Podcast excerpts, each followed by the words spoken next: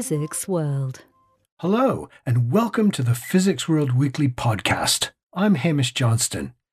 In this episode, I chat with the physicist, author, and broadcaster Jim Al-Khalili about his guide to life, the universe, and everything. I also learn how muons are being used to improve battery technology and chat about how a Nobel Prize winning physicist solved the mystery of why dinosaurs went extinct 66 million years ago. But first, a word from our sponsor.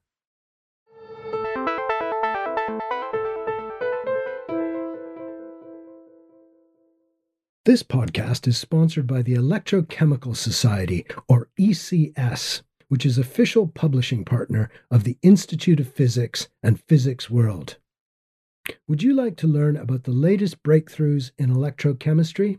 The 240th ECS meeting brings together the most active researchers in academia, government, and industry, professionals and students, to engage, discuss, and innovate in the areas of electrochemistry and solid state science and technology. Michael Hecht from the MIT Haystack Observatory delivers the ECS lecture Electrolysis on Mars, MOXIE, and the Perseverance Mission, along with award presentations on fuel cells for affordable zero emissions vehicles, pitting corrosion, and future directions for batteries as guidance for future innovation. The all virtual event runs from October 10th to October 14th. Attendee registration is free. For more information or to register, please visit www.electrochem.org forward slash 240 to learn more.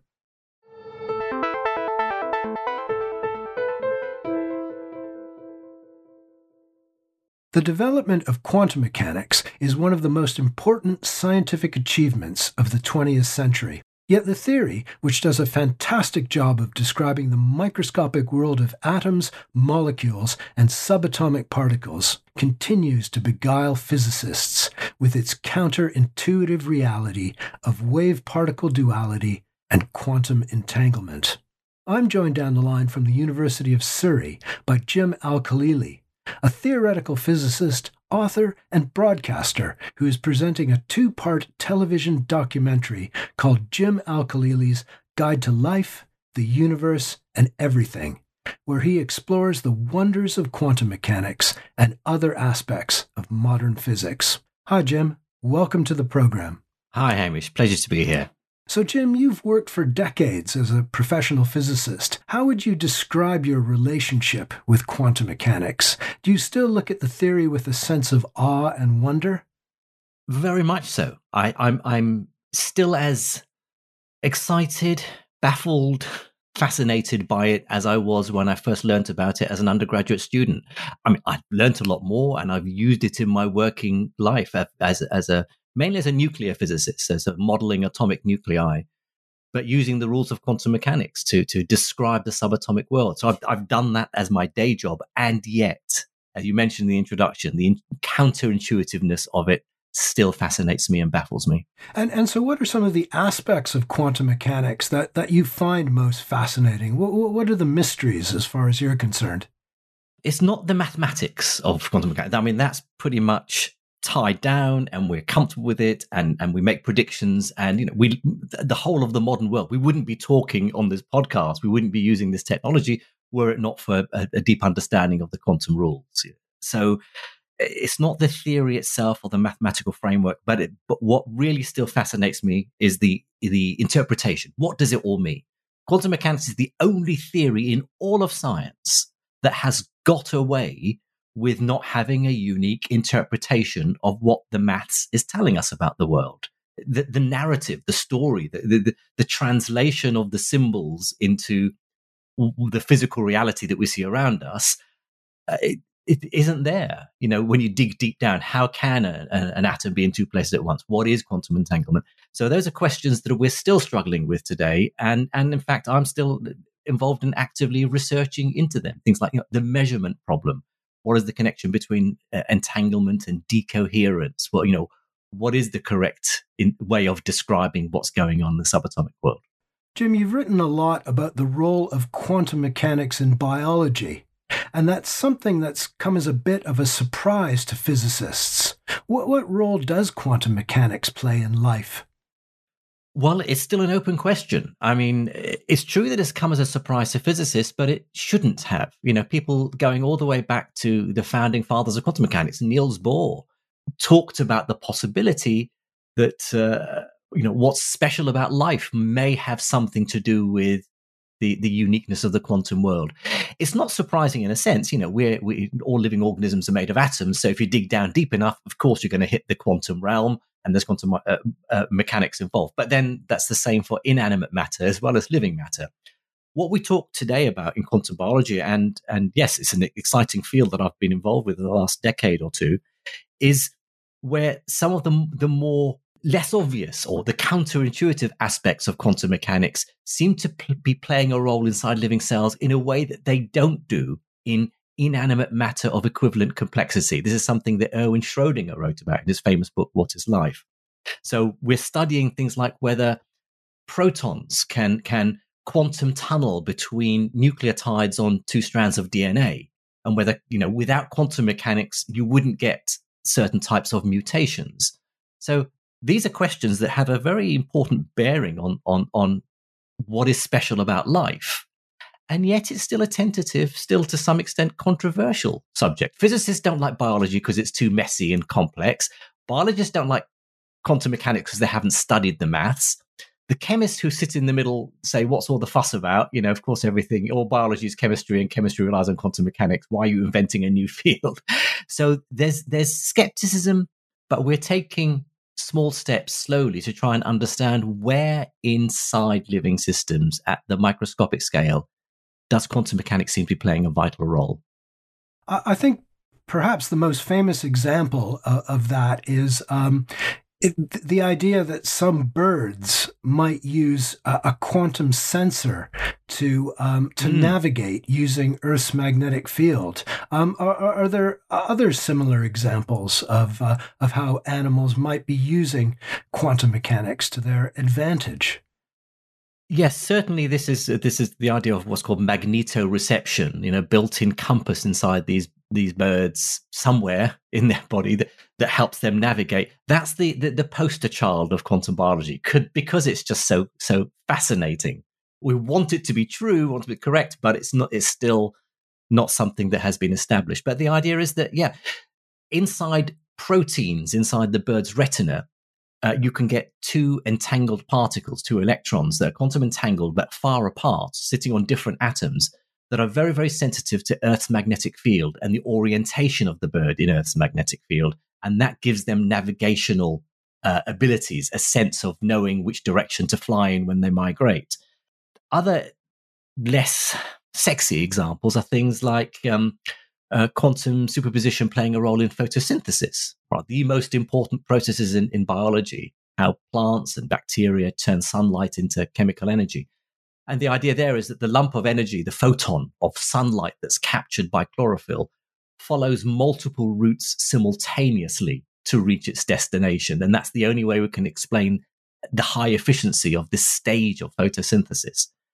There's more controversially the idea that maybe our sense of smell, our, I mean, living organisms' sense of smell, may rely to some extent on quantum tunneling again not established and it may turn out to to be wrong but some of these questions are so important that you know we do need to pursue them to find out if we rule them out or if indeed quantum mechanics really is playing an important role and and birds aren't alone in um, having quantum sensors. Um, humans, human physicists, that is, that is uh, are very keen on developing quantum technologies such as sensors. And over the past decade, there's been a huge intellectual and technical effort to develop these technologies, such as quantum computers. Mm. Has our understanding of the fundamentals of quantum mechanics been improved by these by this effort, or are physicists still scratching their heads about the the basics of of what quantum mechanics means?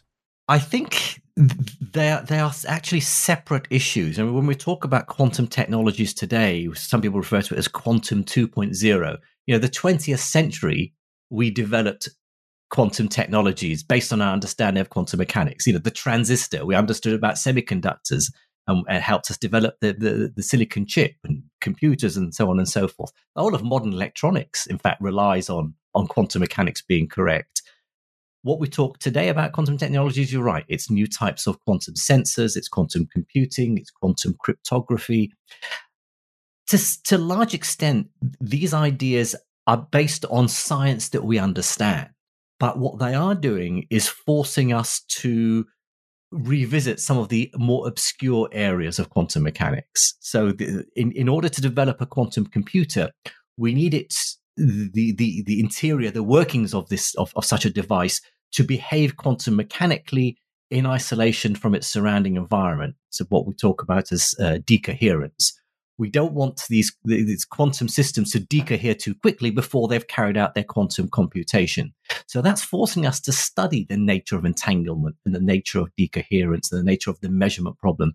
So they do link together, but we are still away from really understanding how the quantum world interacts with its surrounding classical world. And we need that understanding if we're going to develop these technologies. So, Jim, your your television documentary, um, your guide to life, the universe, and everything, uh, it doesn't just focus on quantum mechanics. W- what else do you explore in the program? Well, it's really looking at some of the the the cutting edge areas of physics that have fascinated me and that fascinate fascinate physicists today in the in the 21st century.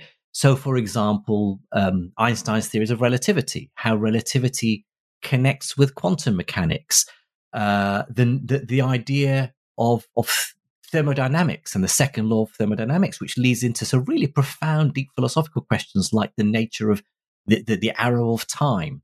So it's how these ideas, which we have developed for the last century or more, are coming together to give us an understanding of, of, of the nature of reality.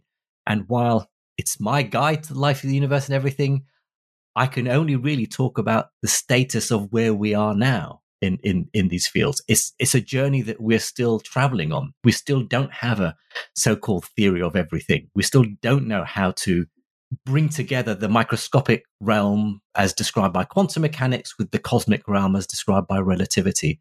So it's it's sort of a state of the nation, sort of where we're at, where our understanding is at now in some of these exciting areas of physics. Jim, you, you present a program called The Life Scientific on BBC Radio 4. And I think it's been running for 10 years now. You, you interview successful scientists about their careers. Have you discovered any common threads of what makes a successful career in science? Well, it's it's interesting you say that it's the, the ten years we've been making the program because uh, you know this this year is our tenth anniversary year, and uh, in fact, I'm currently in the process of scripting a special one hour program where I talk to past guests about exactly this question: What is it that makes for a scientist? You know, we're not all certainly this the the the the uh, stereotypical middle aged white man in a lab coat idea of a scientist or someone who's a boffin who's very good at maths is not how science is defined. That's not the common uh, uh, thread that holds science together.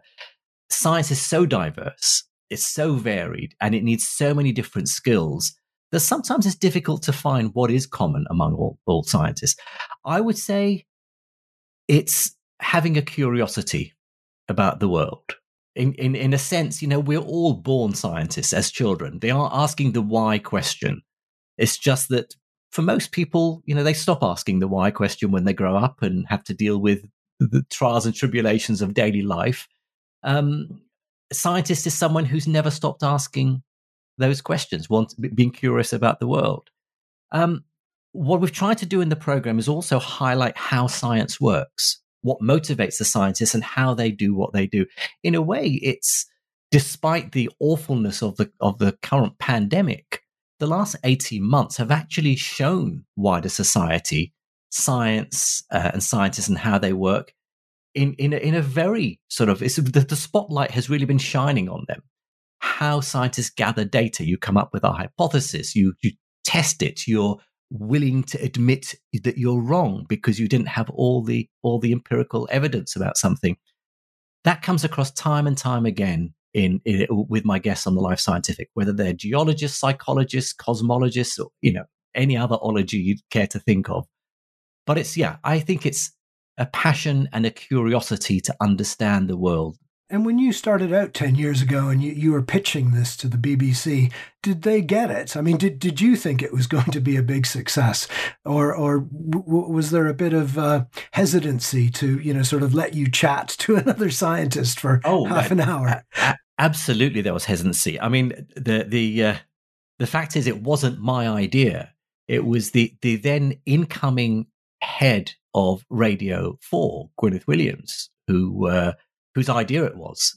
It was her baby. One of the things she wanted to do when she uh, came in was to to have this uh, uh, half hour science program that came on after the Today program on Radio Four at nine o'clock in the morning. That's seen as the golden slot because so many million people listen to the Today program.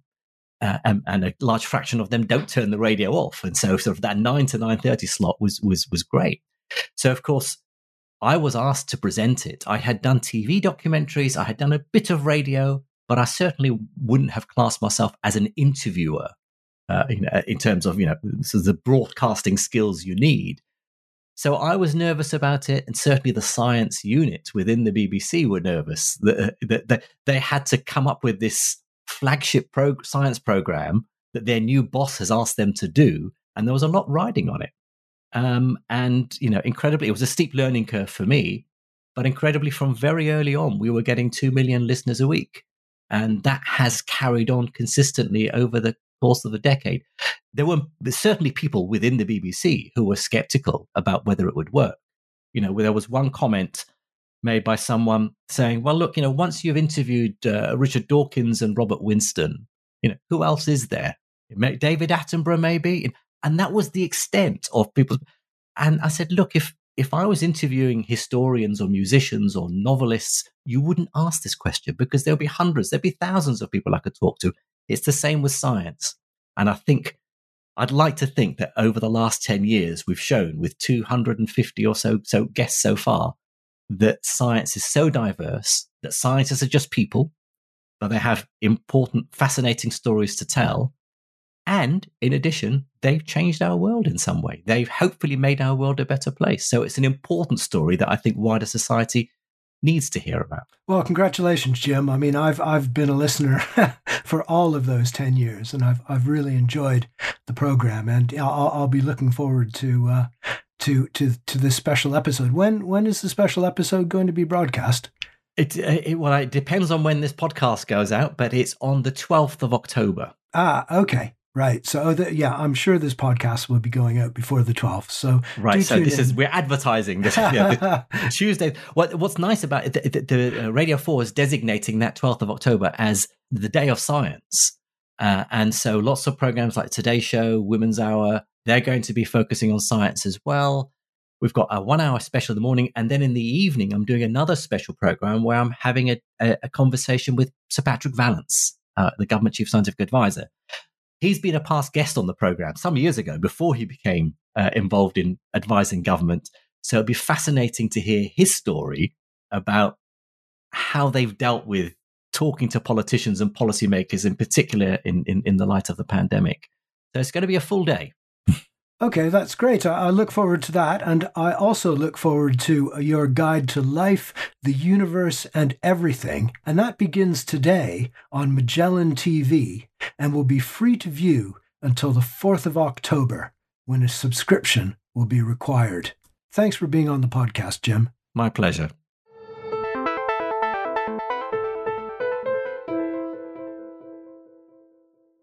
The UK's ISIS facility in Oxfordshire is best known as a source of neutrons, but it also produces muons, which are used in a wide range of research applications. I'm joined down the line from the ISIS neutron and muon source by Peter Baker to talk about the facility's muon program.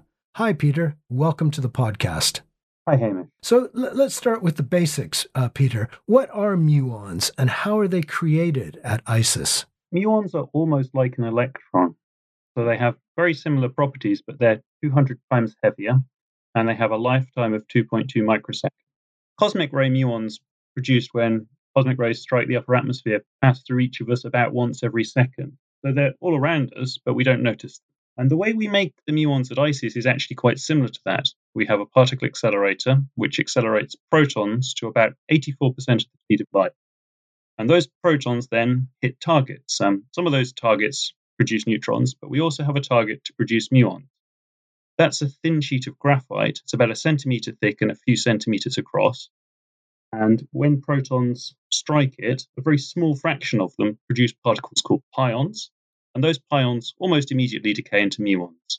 So, in terms of um, you know studying materials and molecules, etc., is it right to think of of the muon as sort of a, a heavier version of the electron? Yes, so that's that's quite right. Its magnetic properties are slightly different from the electron um, because it's heavier. They turn out to be quite convenient for being able to look at the sort of magnetic fields that occur inside materials on a timescale which is comparable with the lifetime of the muon. So we can do an experiment where the muons go into the sample, experience some magnetic fields, and then decay and give us some information about what those magnetic fields were. And what sort of experiments do you do um, at ISIS? How are muons used to study the properties of materials?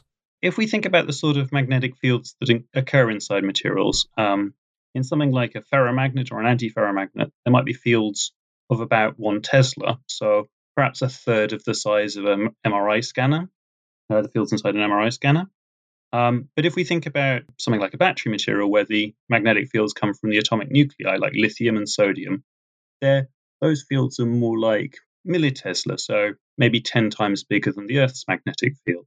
And the muons are sensitive to magnetic fields over that range in ways we can easily measure. So we can look at different properties of materials in different ways.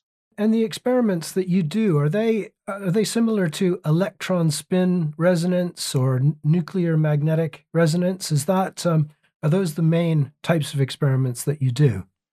So they are very similar, um, perhaps more similar to the nuclear magnetic resonance experiments. And we can think of the muons going into the samples as being a sort of alien nucleus, which can experience the magnetic fields wherever they stop in the material.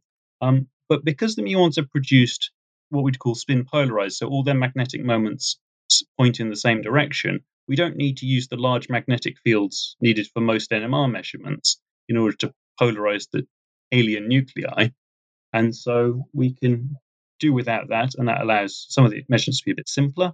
Then you have something which, because it's an alien nucleus in the sample, it, you can then put it into all sorts of different samples. You don't have to rely on particularly convenient nuclei being there already. So instead of ESR and NMR, you've got MuSR. C- can you give us some examples of MuSR measurements that you've done recently at ISIS. I mean, I, I understand that you're very interested in batteries. Yes, that, that's absolutely right.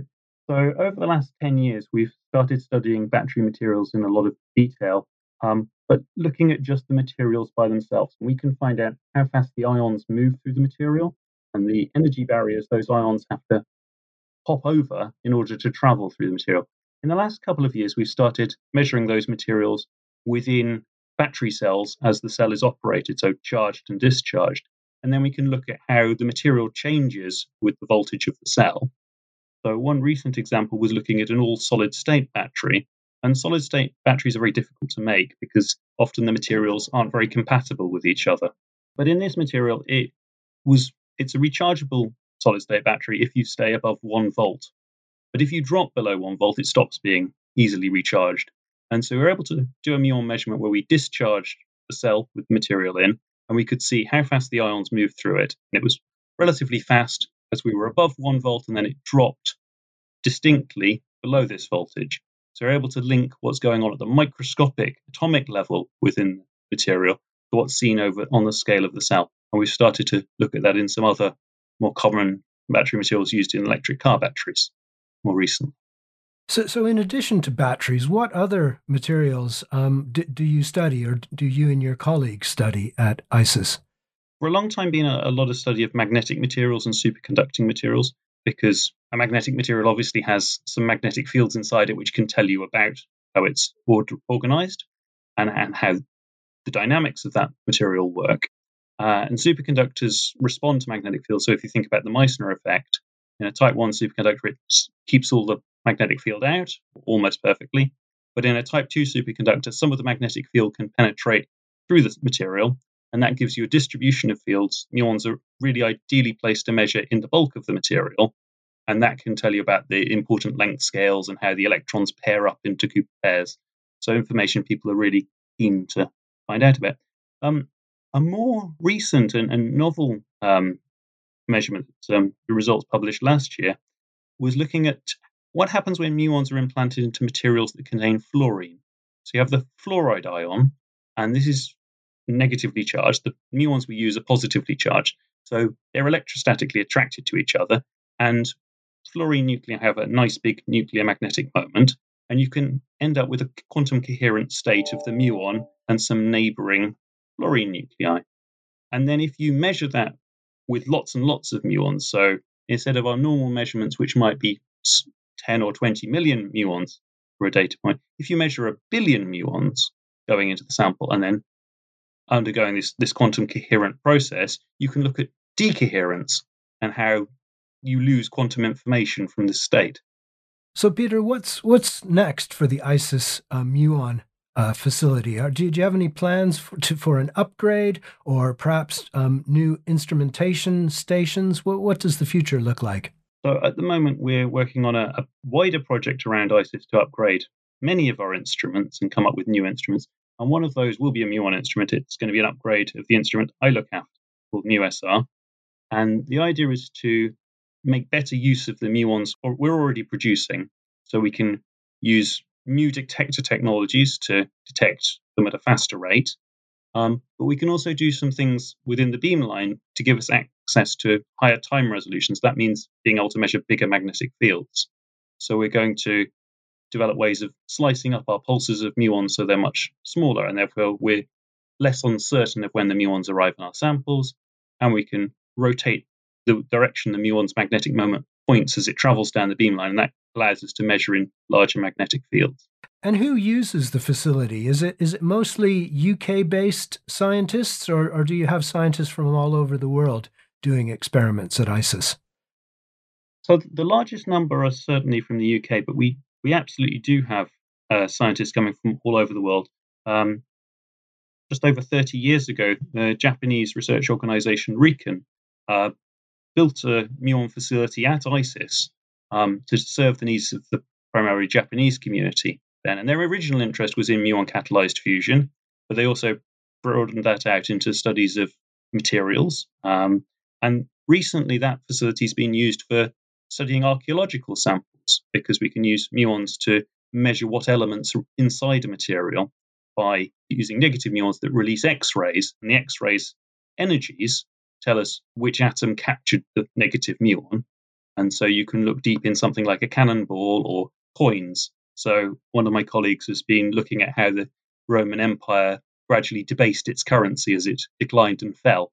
And so, Peter, is there is there somewhere where um, our listeners can get some more information about um, muon research at ISIS? The, the ISIS website, uh, if you search for ISIS muons, you should be able to find lots of information about the sort of science we do. Well, that's great, Peter. Thanks for coming on the podcast and talking about muon science at ISIS. Thank you, Hamish.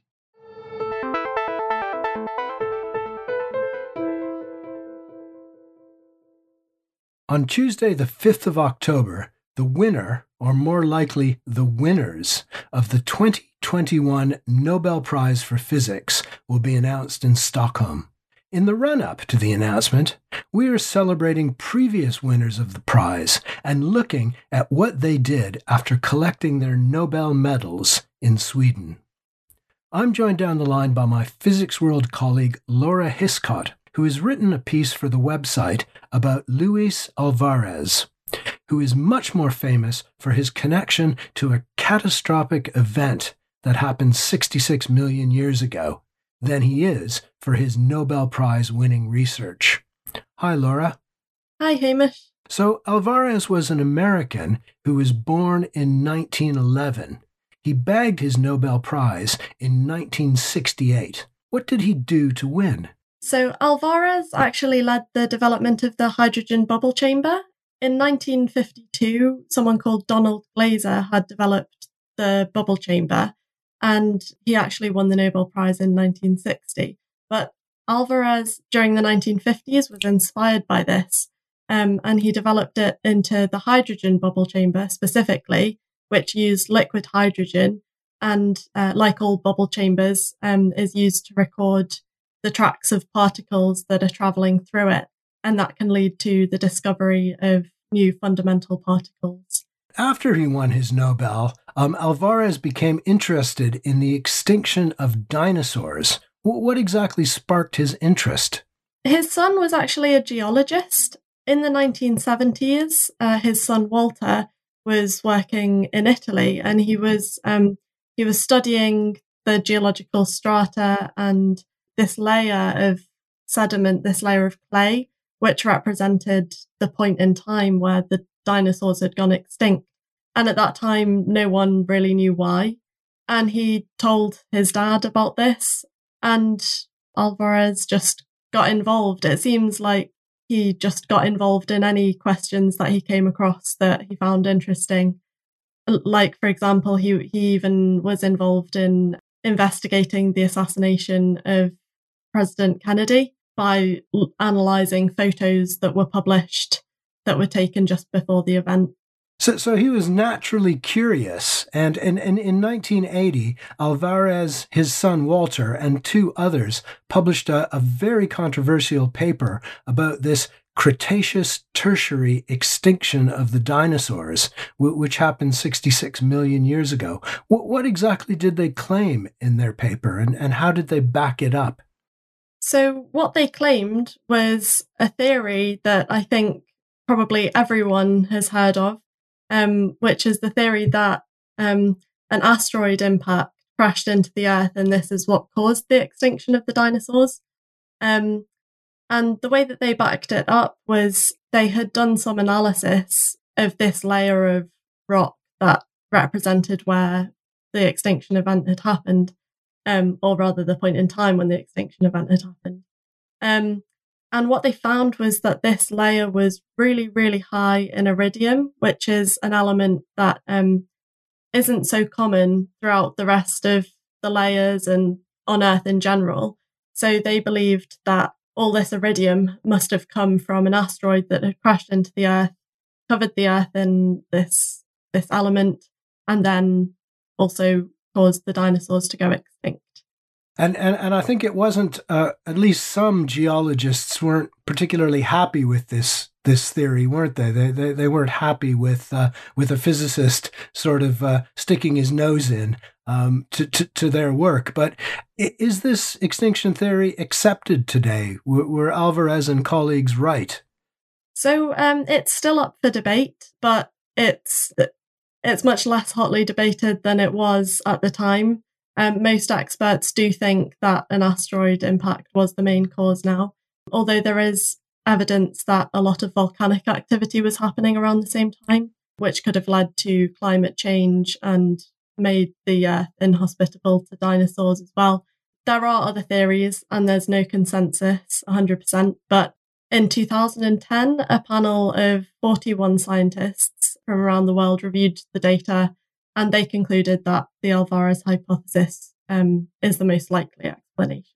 And, and I think um, a, a, big piece of evidence came about 10 years after they published their paper when a, a, a giant crater was discovered uh, under the Gulf of Mexico. Yeah, that's right. Of course, if you had a theory that an asteroid had crashed into the Earth and it was such a devastating event that it could have caused this mass extinction, then it must have left a pretty big crater uh, like you say, they did um, subsequently, um, about 10 years after Alvarez hypothesis was proposed, um, they did find the remains of an impact crater underneath the Gulf of Mexico. Yeah, that's that's really interesting, Laura, and um and, and work on, actually on that crater continues today. We we had a a news story recently on Physics World about researchers who sort of went down eh, to that crater in the Gulf of Mexico and took samples, and they came to the conclusion that the crater was formed at roughly the same time as the iridium was deposited. I suppose Oh. perhaps further proof that um, Alvarez and colleagues were right. So, Laura, you mentioned that um, that Alvarez was interested in the Kennedy assassination, but he also um, had an interest in Egyptian pyramids and using particles to study Egyptian pyramids. What what, what was that all about?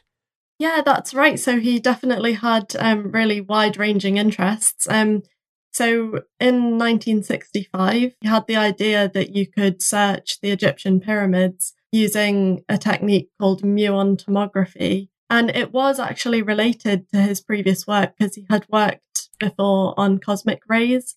One component of cosmic rays is particle called a muon, these muons that are raining down all the time basically you can put a particle detector underneath um, a structure and it can detect the muons and their energies. And this can tell you about the structure that the muons are traveling through because um, if they have to travel through a lot more material then they'll lose a lot of energy. Whereas if they're just traveling through a hollow chamber then they won't lose as much energy. Alvarez decided that he wanted to investigate one of the pyramids and look for hidden chambers using this technique. And that was actually still underway, that, that project uh, in 1968 when he won the Nobel Prize. And, uh, and and researchers are, are, are have revived that idea. I think a, a, few years ago in Physics World, we had an article about a, a, a French um, Egyptian collaboration uh, using, um, I suppose, much more advanced muon detectors to search um, for for voids in a pyramid. And I think um, uh, definitely when we reported on it, the researchers had suspected that they had found a void in the pyramid. I don't know. I don't know what the final conclusion on that was, but it is interesting that uh, you know some of these great ideas that um, that he came up with, um, you know, fifty or so years ago. Um, uh, pe- people are still following them up. Yes, definitely. I think that was the Pyramid of the Sun in Mexico that they were looking at using the same technique. So it it continues to be a really useful tool for archaeologists and something that physicists continue to help with in archaeology as well. Yeah, that's right. Yeah, what what what what an amazing life, um, Luis uh, Alvarez, and um, yeah, thanks thanks for coming on the podcast and and talking about him. Thank you. Coming up on Physics World, we'll be publishing Life Beyond the Nobel articles about other laureates, so stay tuned. And I've also updated our Nobel infographics, one that looks at the role that migration has played in the lives of Nobel laureates, and another that looks at which physics disciplines have attracted the most prizes over the years. And one thing that I can say about disciplines is that astronomy, astrophysics, and cosmology is hot at the moment, accounting for 40% of the prizes awarded in the past decade.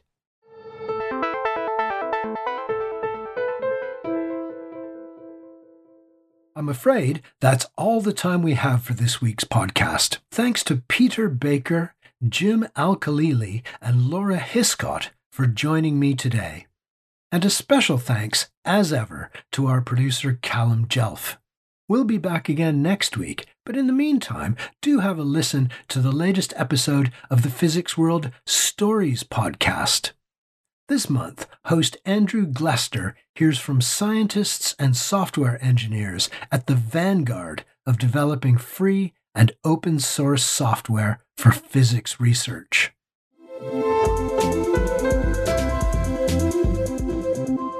Physics World.